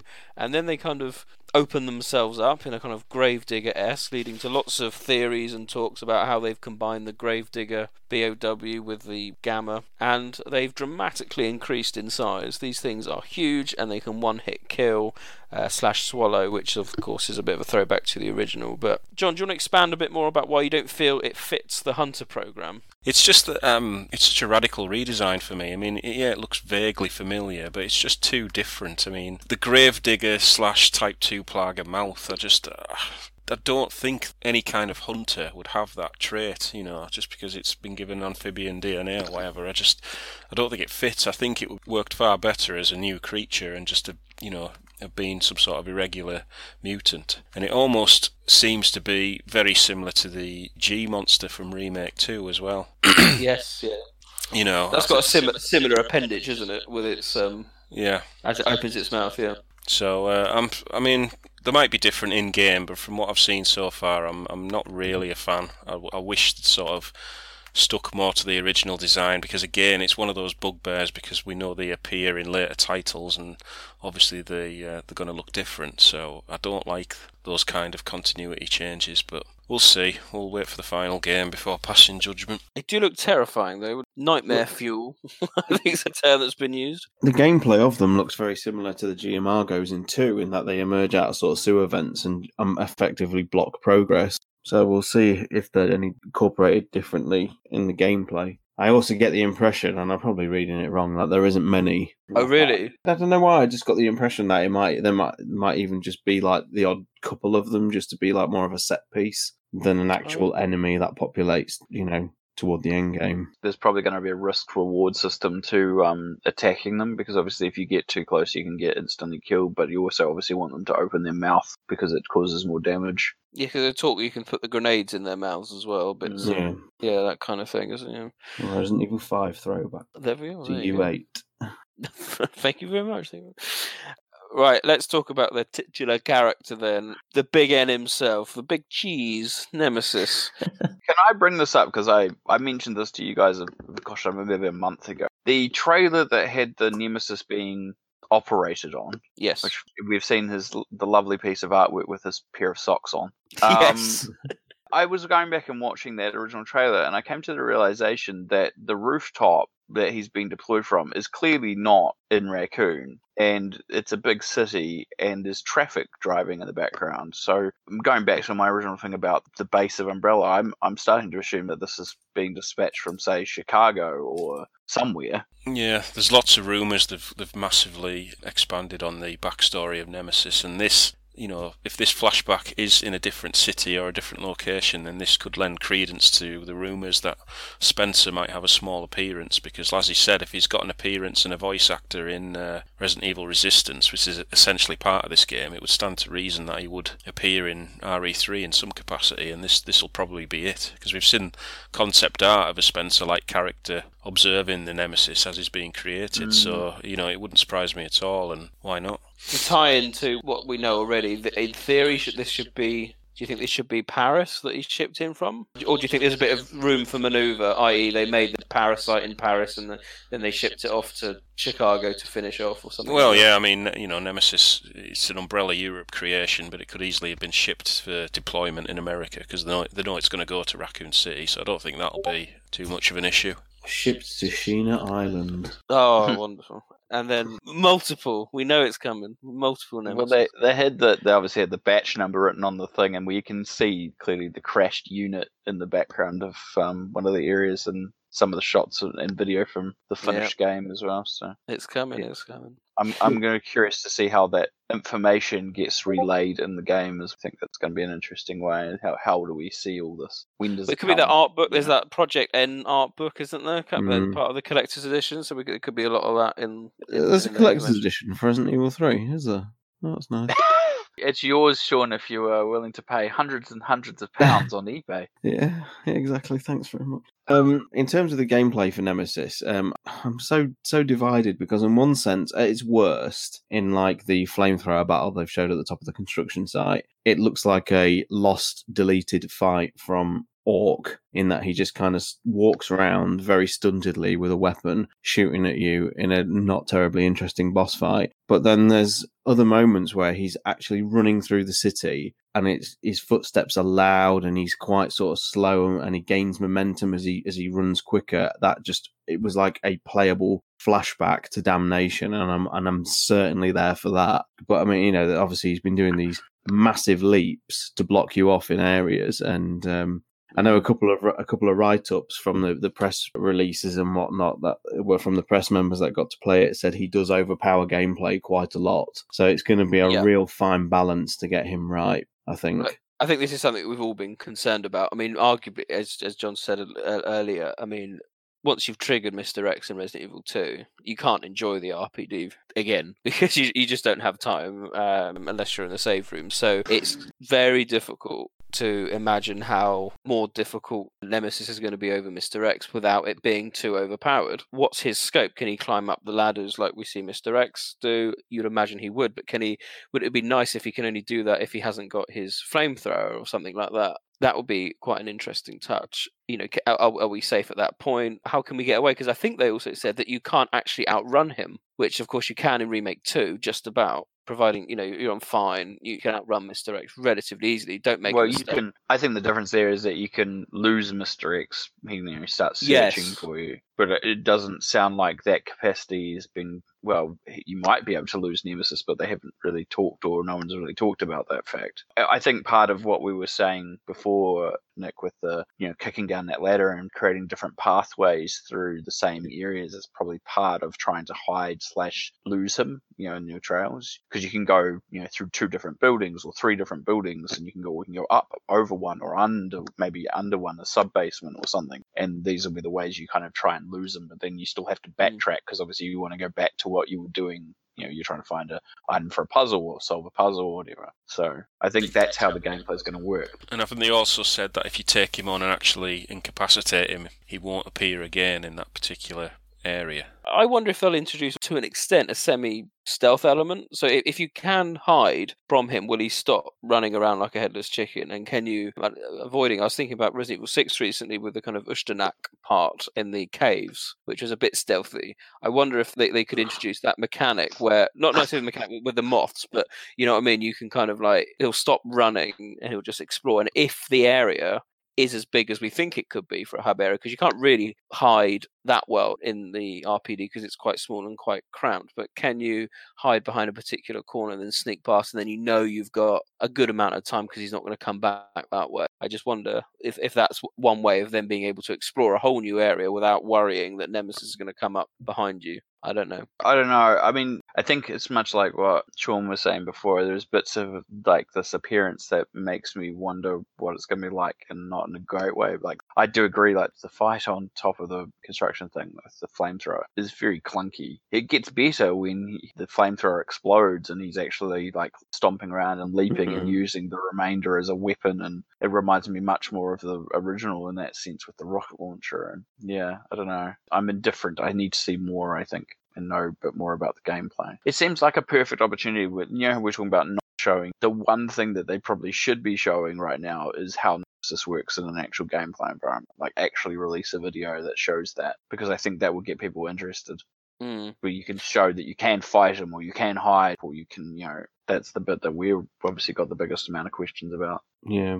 It is also worth saying as well that any rumor you've read about Nemesis being able to enter save rooms has been completely debunked by Capcom now, and that is not yes. the case. Yeah, yeah. I think mm. they just got mixed up with what constitutes a save room. But yeah, I'd like to see the return of dumper trucks and you know dumper bins be able to hide in a bit like again in six. That would be a really nice way, you know, to be actually physically able to hide and not just in a save room. You know, because a lot of the time when you are being chased by Mister X, you can lose him, but you know, Or it'll just become reliant on the dodge mechanic that Kat showed off. Yes. So let's talk dodging, which is a nice return back from Resident Evil 3. Jill seems to enter into the Matrix as she does. Well, Kat has explained this um, that it is essentially, for all intents and purposes, the Revelations 2 dodge, in that you have a dodge button, and if you press that button with a direction, the Jill will do like a lunge into that direction, exactly the same way that uh, it worked in Revelations 2. Um, however, if you're getting attacked, at the moment you press the dodge button, you will go into like that slow mo dodge thing, which gives you an attack opportunity if you press the aim button. It's in one of the trailers, yeah. And then you can use that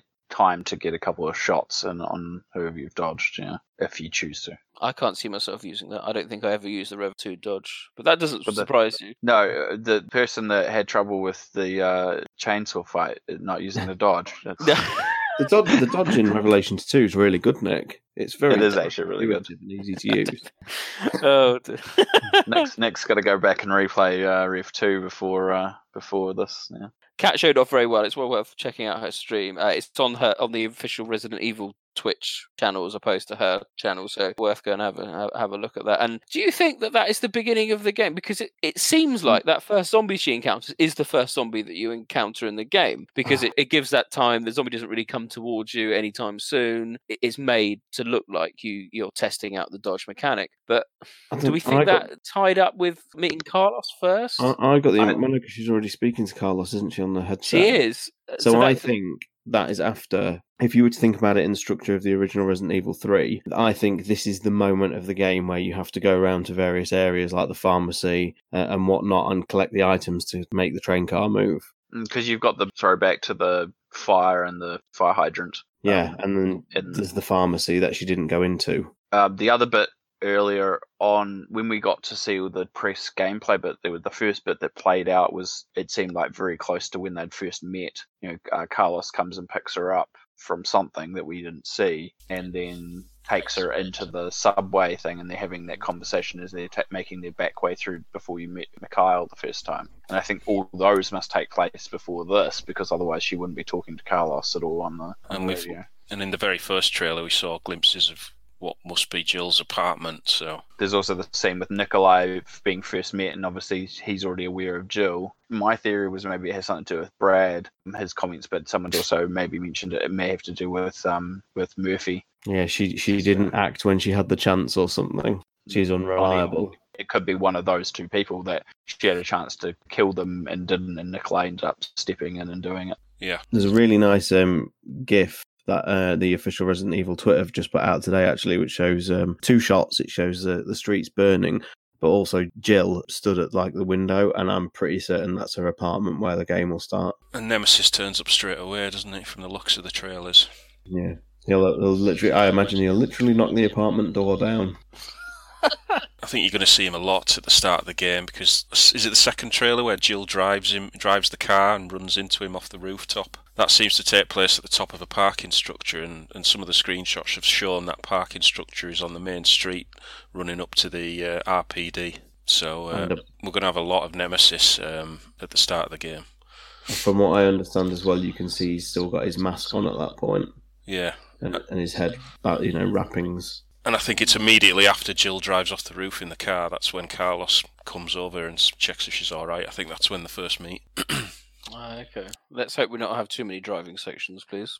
I imagine it'll be more akin to the Resident Evil 7 one. It'll just be for that set piece. Yes, yes. Let's hope so. Let's Um, hope so. Someone who's not a fan of redesigns and uh, was very vocal about the redesigns of characters and whatnot in uh, Resident Evil 2. I do have to say, I think Jill looks absolutely amazing in this. She looks incredible. Yeah, I think they've hit her appearance and attitude. The voice actor seems to be very good. I think Kat mentioned it as well. She exudes the experience of the mansion incident while still being relatively young. I think she's only 21, is it? 22 at this time? Uh, 23, I think. 23 so still relatively young but she's got a wealth of experience and confidence and she well she's no civvy after all so you know uh, and i think they've hit the nail on the head for all the characters so far uh, in terms Yeah, of I'm, I mean, I Uh, still think if you if you were to take Carlos and show him out of context with no caption or, or subtitle or whatever, you wouldn't know it's Carlos. That's my only Mm. only issue with that redesign. Which adds to what uh, Paul said earlier about the um, voice acting as well, being Mm. his, his background. yeah it seems odd seems odd but i think it looks a bit better than what leon and claire look like One of the things that I don't like so far earlier about the game is there's a the dialogue that's taken from the restaurant in Resident Evil 3 after they've blown the kitchen up and Jill and Carlos are stood in the alleyway outside and that's when Jill learns about uh, you know the fact that their umbrella deployed. Um, that conversation's remade quite faithfully between Carlos and Jill running through um, what looks like a part of the subway.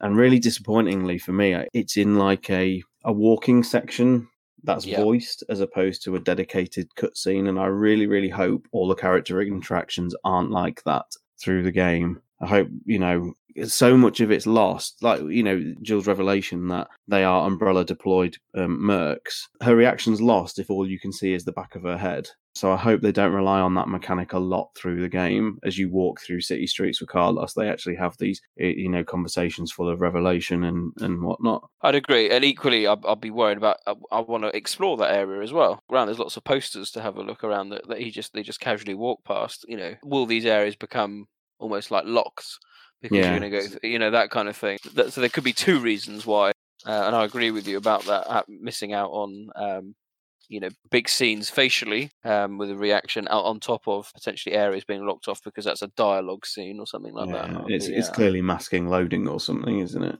yeah, yeah, exactly. Um, okay, well, you know, I think we've kind of covered quite a lot of the um, what we've seen so far. We've talked about dodge and the enemies and the characters. What's everyone's major hope for this? What do they, you know, when this time next month we would have completed it, and we would be we'll be looking forward to well replays, streams, resistance, whatnot. But what do you want to be sitting here thinking? Yes, that got that right. What's your big hope? Uh, George, start with you. Well, I was pleasantly surprised when you mentioned the, the hub areas. So, and, and, and John as well talking about being able to go into other buildings. Uh, you know, it's a point I've laboured before. But whilst I, I'm happy, like John, you know, that the, the, the extra buildings you go can go into don't necessarily have to be particularly plot driven. You know, in in order to, to to to follow the main plot.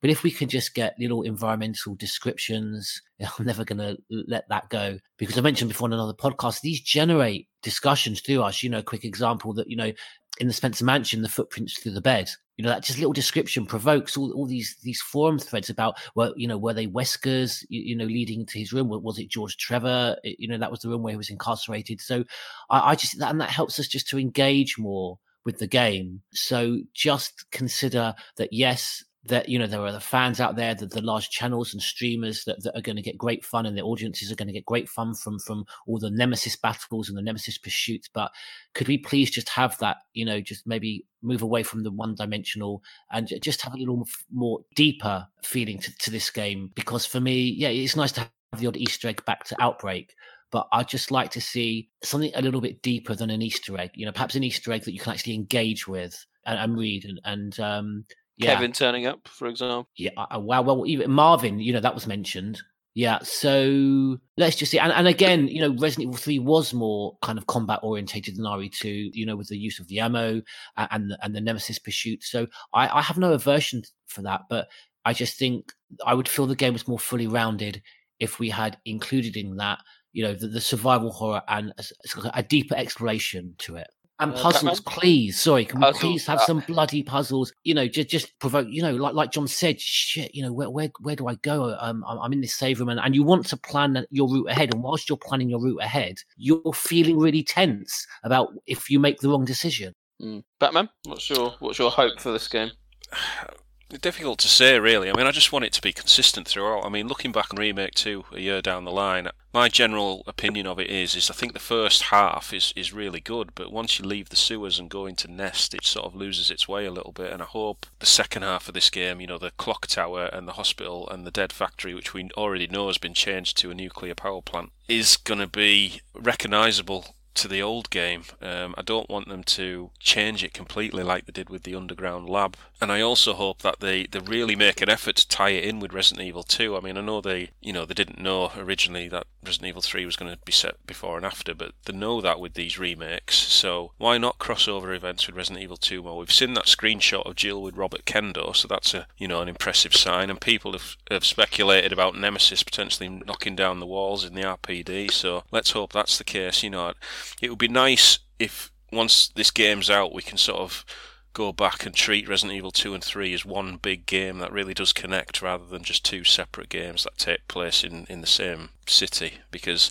I am still tempted for a first run through to play the first half of Resident Evil 3, then play Remake 2, then go back to Resident Evil 3 just to see what that experience is like. So, um, yeah, I'm looking forward to it. I mean, yeah, I mean, I'm probably not as excited as I, as I would be for Resident Evil 8 because I just want the story to progress. You know, we're on retreading old ground here, but I'm looking forward to it. I hope it'll be. I think it'll be better than Remake 2. Okay, uh, Rob. Yeah, pretty similar.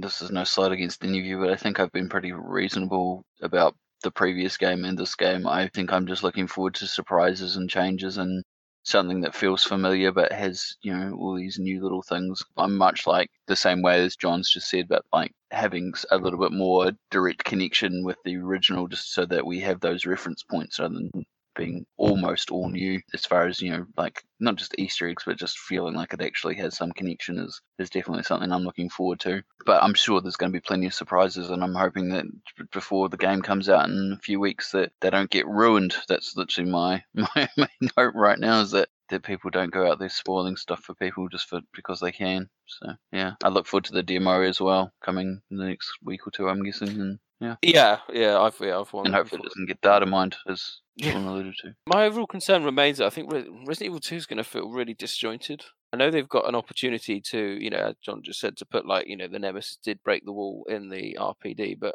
there's not a lot else that they could do. You know, there's no random Brad zombie. Um, there's no mention of in any of the files of seeing a man, you know, a big tyrant with, you know, with a black trench coat wandering Mhm. around or anything like it. it they, they could. I mean, it, it could what have about- been a lot better. about, I just started to say the one thing. This what about an Ada appearance? Not directly talking, but off in the distance somewhere in a trench coat. Yeah, that's exactly Why the sort of thing they should be doing. Yeah. I don't think they will. I think John, if you do do the Resident Evil three half, then two, I think remake two is going to stick out like a sore thumb. That's Well, my fear. They did the little thing with adding Jill's letter in, didn't they? Uh, which I still haven't got yet, actually. But um, you know, they can sort of do it backwards, can't they? They can reference remake two's events in this game. Yes. So um, that's what I'm hoping for, anyway. I really do hope they make an extra effort to connect it all. Uh, Sean, you know what? I'm sort of resigned to the fact that there'll be so much changed and everything like that. And I, I'm gonna, you know, already have adopted this sort of non-canon stance on it. So I just actually like to see them just from a purely storytelling point of view to actually, and this goes back to a little bit of what GT just said, actually getting something deeper and a little bit more meaningful. Like, you know, actually like brilliant emotive drama and character beats. You know, I, I wax lyrical about how like it was Resident Evil 2 that really pulled me in. I loved the first game, but it was Resident Evil 2 that made me appreciate how storytelling can be done in the video games industry. And I will say, like, as much as I've loved Seven and things like that, I think part of that has been lost in these more modern games. I don't think there's a great wealth of emotion you can extract from uh, Resident Evil 7, bar that little moment we did on stream the other night, Nick, with Jack talking to Ethan in that dream scene. oh I think yes, Oh, yeah. a good one.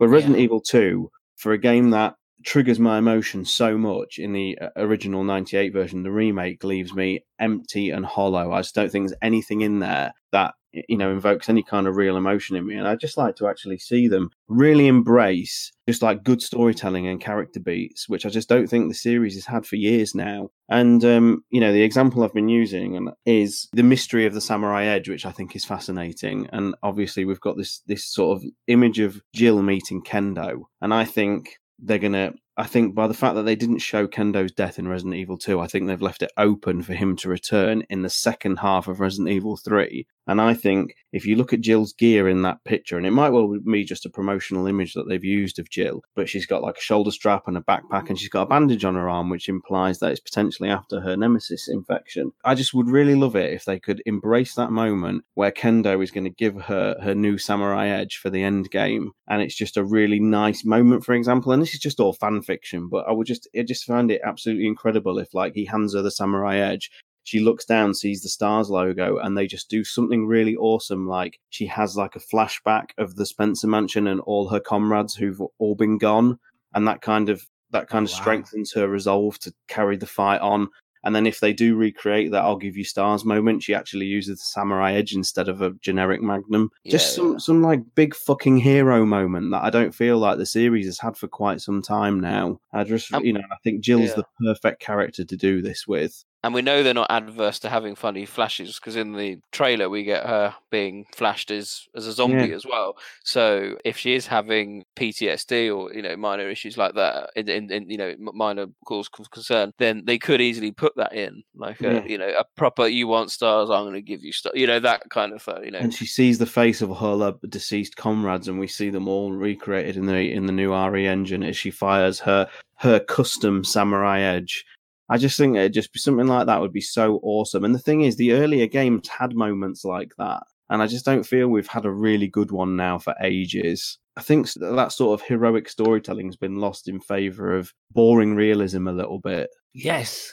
yeah, no, I just agree so much with exactly what you just said. That yeah, boring realism you know these characters are supposed to be larger than life and i just every now and then i just kind of love them when they are a little bit like that you know i, I just, just think back to all those great moments in the earlier games you know as much maligned as, as Code Veronica X is, who doesn't just get a slight grin when Chris is like, as a surviving member of Stars, I have to finish this? It's just no, give me those moments again. it's so ridiculous. It is ridiculous it, if you stop and think about it. But you know, this is it's, it's B movie. It's Resident Evil. It's what it's based on.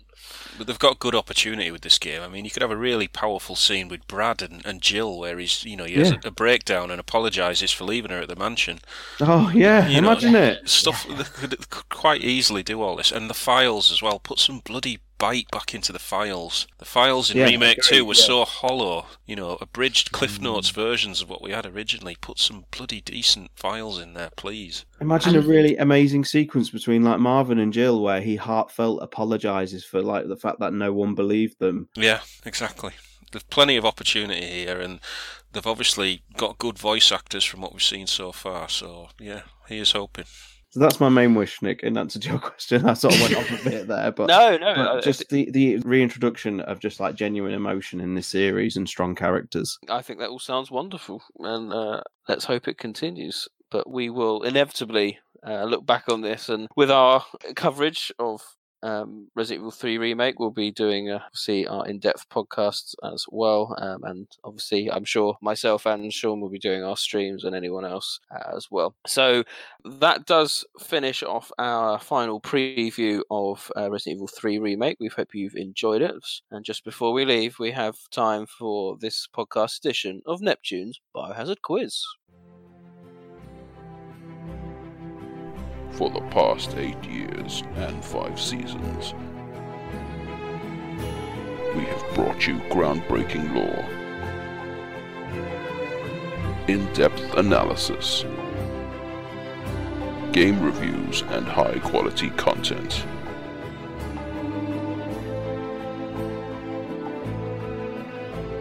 We've also brought you untold controversies countless tales of underhand tactics, all in aid of the quiz. Uh, I just like to announce everybody that uh, this is zero points for me this week. Thank you. Bye bye. so my nomination person said seven, but I didn't agree with seven. I said it was seventeen, and then you said it was seventeen. I didn't want people to think I'm cheating by just saying the same number that someone else has said. So I just, just the next number that sounds similar to 7 17. I swear I did not cheat, yo. Jesus Christ. What kind of fucking question is that? Quite frankly, if if we only got one point and that's the winning score, then we're not doing our jobs right, and we're all gonna have to hand in our biohazard cards. Welcome to Neptune's Biohazard Quiz. Batman.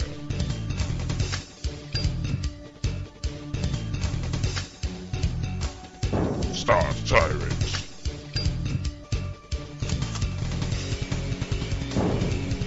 Trevor.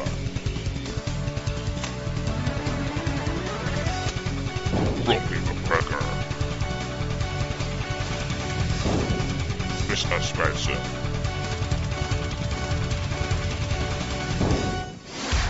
Neptune's Biohazard Quiz. So, welcome one and all. Welcome, welcome. Here we go. Uh, a relatively straightforward quiz this week, just the standard five questions. We've got a, an eclectic mix of questions. So, clear your desktops. Here we go with question number one. What is the name of the toy shop we see in Remake 3? Bang up to date, folks. Bang up to date. Creepy bloody toy shop. Very creepy. It reminds me of the um, Donut Man. Is it Donut Man from Simpsons? Lard lad. Lord, that's it. there we go. Question number two. In Resident Evil 7, you need three dog head models. What colours are they? Hmm. Question number three. What is the name of the head teacher of the Marhawa school? First and second name. Yes. Finally, I'm going to get one right. Question number four. It's a welcome return of the odd one out round. Regular players of the odd one out round will know we play the Biohazard Stars rules here, so there are inevitably a number of options and answers that are potentially available. I'm looking for a specific one. So, which is the odd one out out of these three BOWs? Number one, Ndesu. Number two, Anubis. Number three, the Hunter 2. Or number four, the Licker Beta. So I'll just say them again. The Ndesu, Anubis, Hunter 2, or the Licker Beta. And I'm going to give you all a bit of a clue. It's not the obvious answer. There's an I don't, even, I don't even know the obvious answer. Okay, so have a think about that. And finally, question number five comes in from Vito. What is the birthday of the plant manager whose file you find in Resident Evil 3? Run that one again by me, Nick, please. What's the birthday of the plant manager that you find in Resident Evil 3? Dead factory manager, I think. so presumably his birthday. I mean, I don't know Yeah. the answer, but his birthday's going to be in the file, I imagine. Yes, hmm. I think so, yes. So they are our five questions. Join us after this one. We'll run through those answers. Stars. Stars.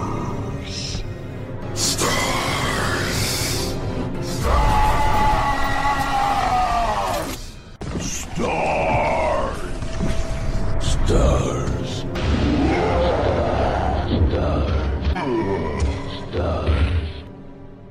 Welcome back to Neptune's Biohazard Quiz. Uh, let's see how everyone has done. So, we start off with question number one. What is the name of the toy shop we see in Remake 3? Rob, you seem quite confident this time. What what was your answer to this one? I honestly can't remember the name. I just remember the creepy bloody face. It's something weird. Toy Uncle or something like that. I think is what I was was just popped into my head just as I was saying creepy face.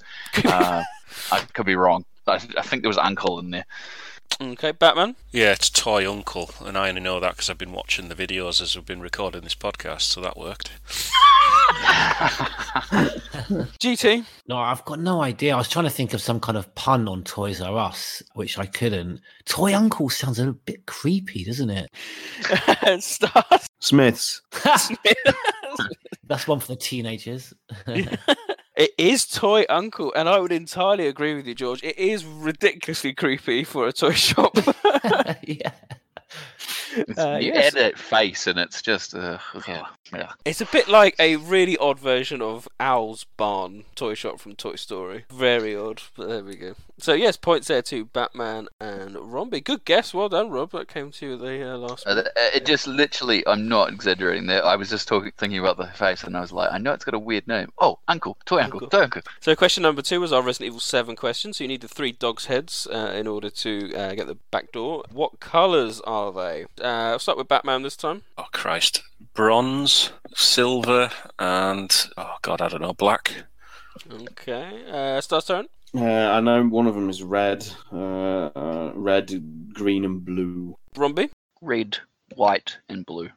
Okay. George Oh, Trevor. I must be wrong because I think you've all got it wrong. I know one's is like a bronze goldy color. That's because I was repeatedly picking it up every time Jack Baker killed me. So I'm pretty sure the one with Jack Baker is like a bronzy gold color, and I'm sure there's one that's like a green. I haven't seen any blue or white or red ones, so I'm, I'm pretty sure there's a greenish one, a bronze one, and then the third one. I didn't think it is red. I mean, I was going to guess and, and say silver, but definitely green and bronzy. Okay. Well, George, your assumption that everyone is wrong is wrong. Um,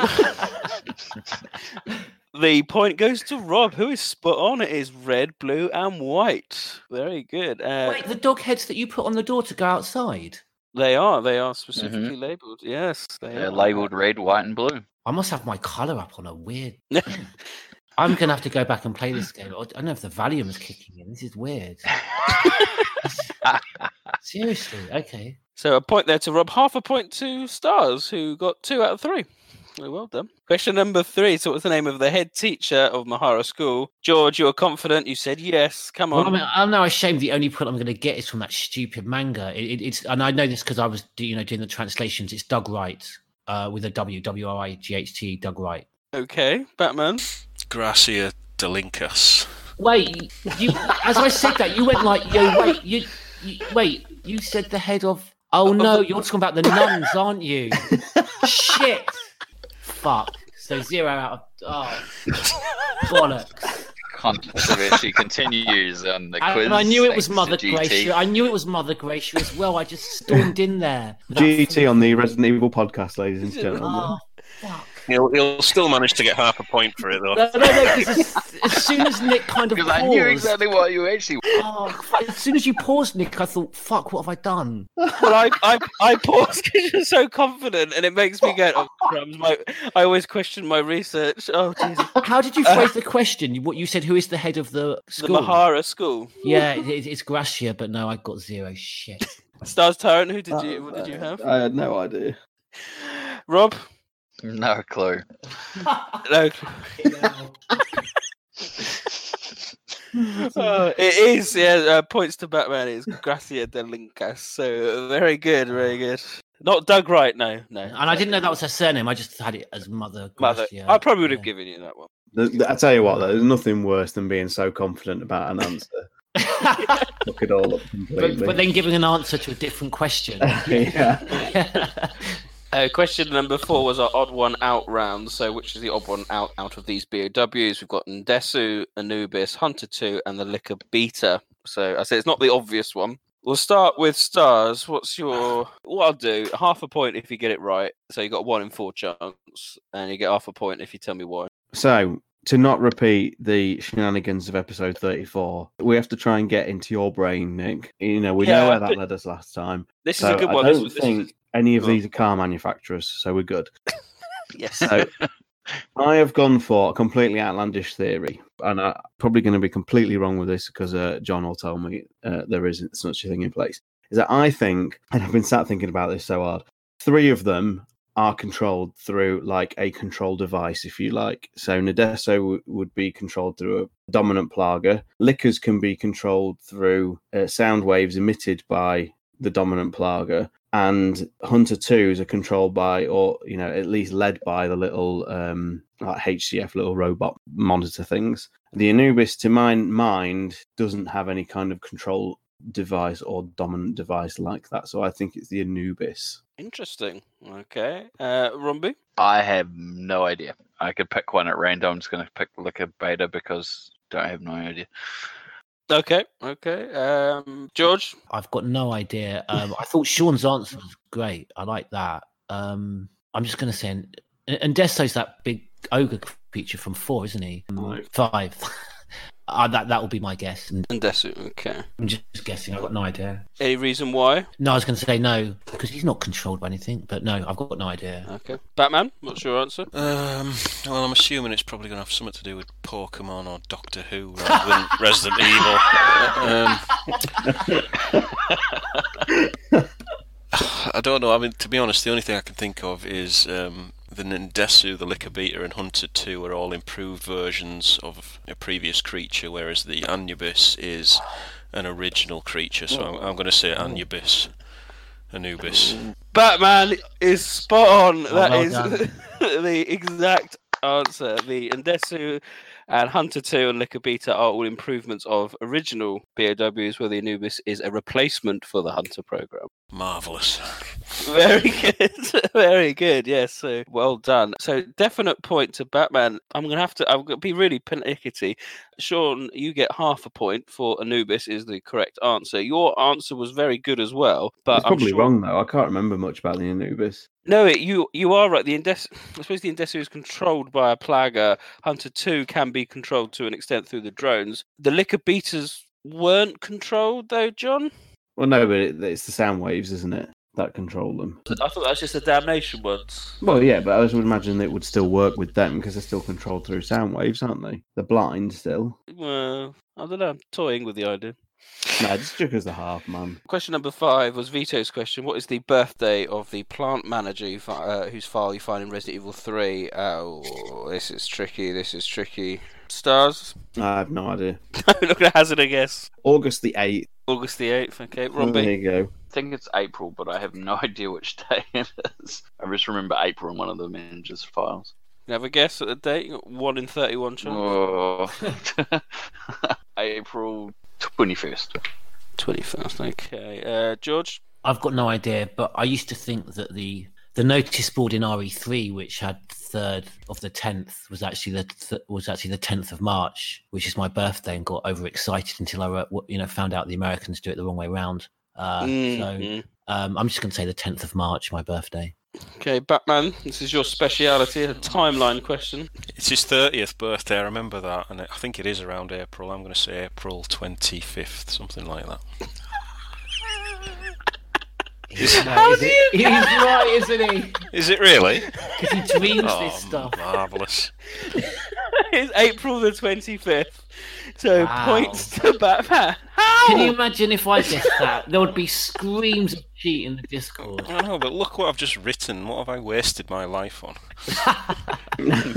Unbelievable. I feel happy that I got within four days. You did very well. In I'm fact, very you get half a point. So let's have a look at the oh, final oh scores then. So this week's winner, back on form, back on top with four out of five. It's Batman. Well done. Congratulations. Uh, in second place, Romby with two and a half. Yay. Very good. In third place, it's Stars Tyrant with uh, one and a half. Back to normality after Code Veronica Mm. victory there, but not too bad. Better than the zero you predicted. Well, yeah. Uh, sadly, though, the zero, the nil point does come out into play. George not getting off the mark for this podcast. And I even had my, my NASA book open for, for any, any astronaut questions as well. That was a waste of time. You mean Google? Oh man. So thank you everyone for playing. That does conclude Neptune's Biohazard Quiz for this podcast. Join us next time and we'll have some more questions.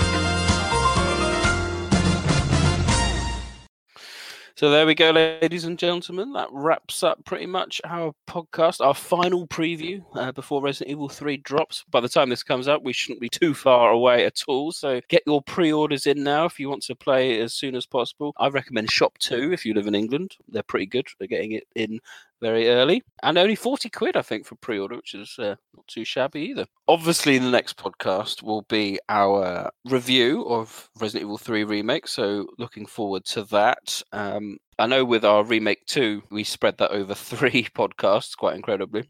I don't think we'll have a canon podcast uh, specifically about Resident Evil three because I, I, I suspect a lot of the issues and points that we discussed for Resident Evil 2, I think will probably equate nicely over to Resident Evil 3. So just going to be focusing on the uh, on our reviews. But if anyone has any uh, comments, call-ins, feel free to do it. We've got an email address now, so you can ping us an email, uh, team at Resident Evil residentevilpodcast.com. If you send that from your normal email provider, attach an MP3, we'll be able to pick that up and uh, you'll be on the podcast, uh, subject to us not rambling on for four hours. Uh, but we'll, we'll see how we Which get on. poss- with it. which is possible. It's just distinctly possible. So we may have, we could end up having another Community Point Five podcast, which uh, which we did last time, which is really good actually. I really enjoyed that. So uh, lots to look forward to. But that does finish up our discussion for today. So on that note, again, I'd say thank you everyone for supporting us with our new website. I know we teased it a while ago, so thank you again for your patience. On that note, it is goodbye from me, Neptune. Goodbye from me, Batman. Goodbye from me, Stars Tyrant. Goodbye from me, George Trevor. And goodbye from me, Rompy.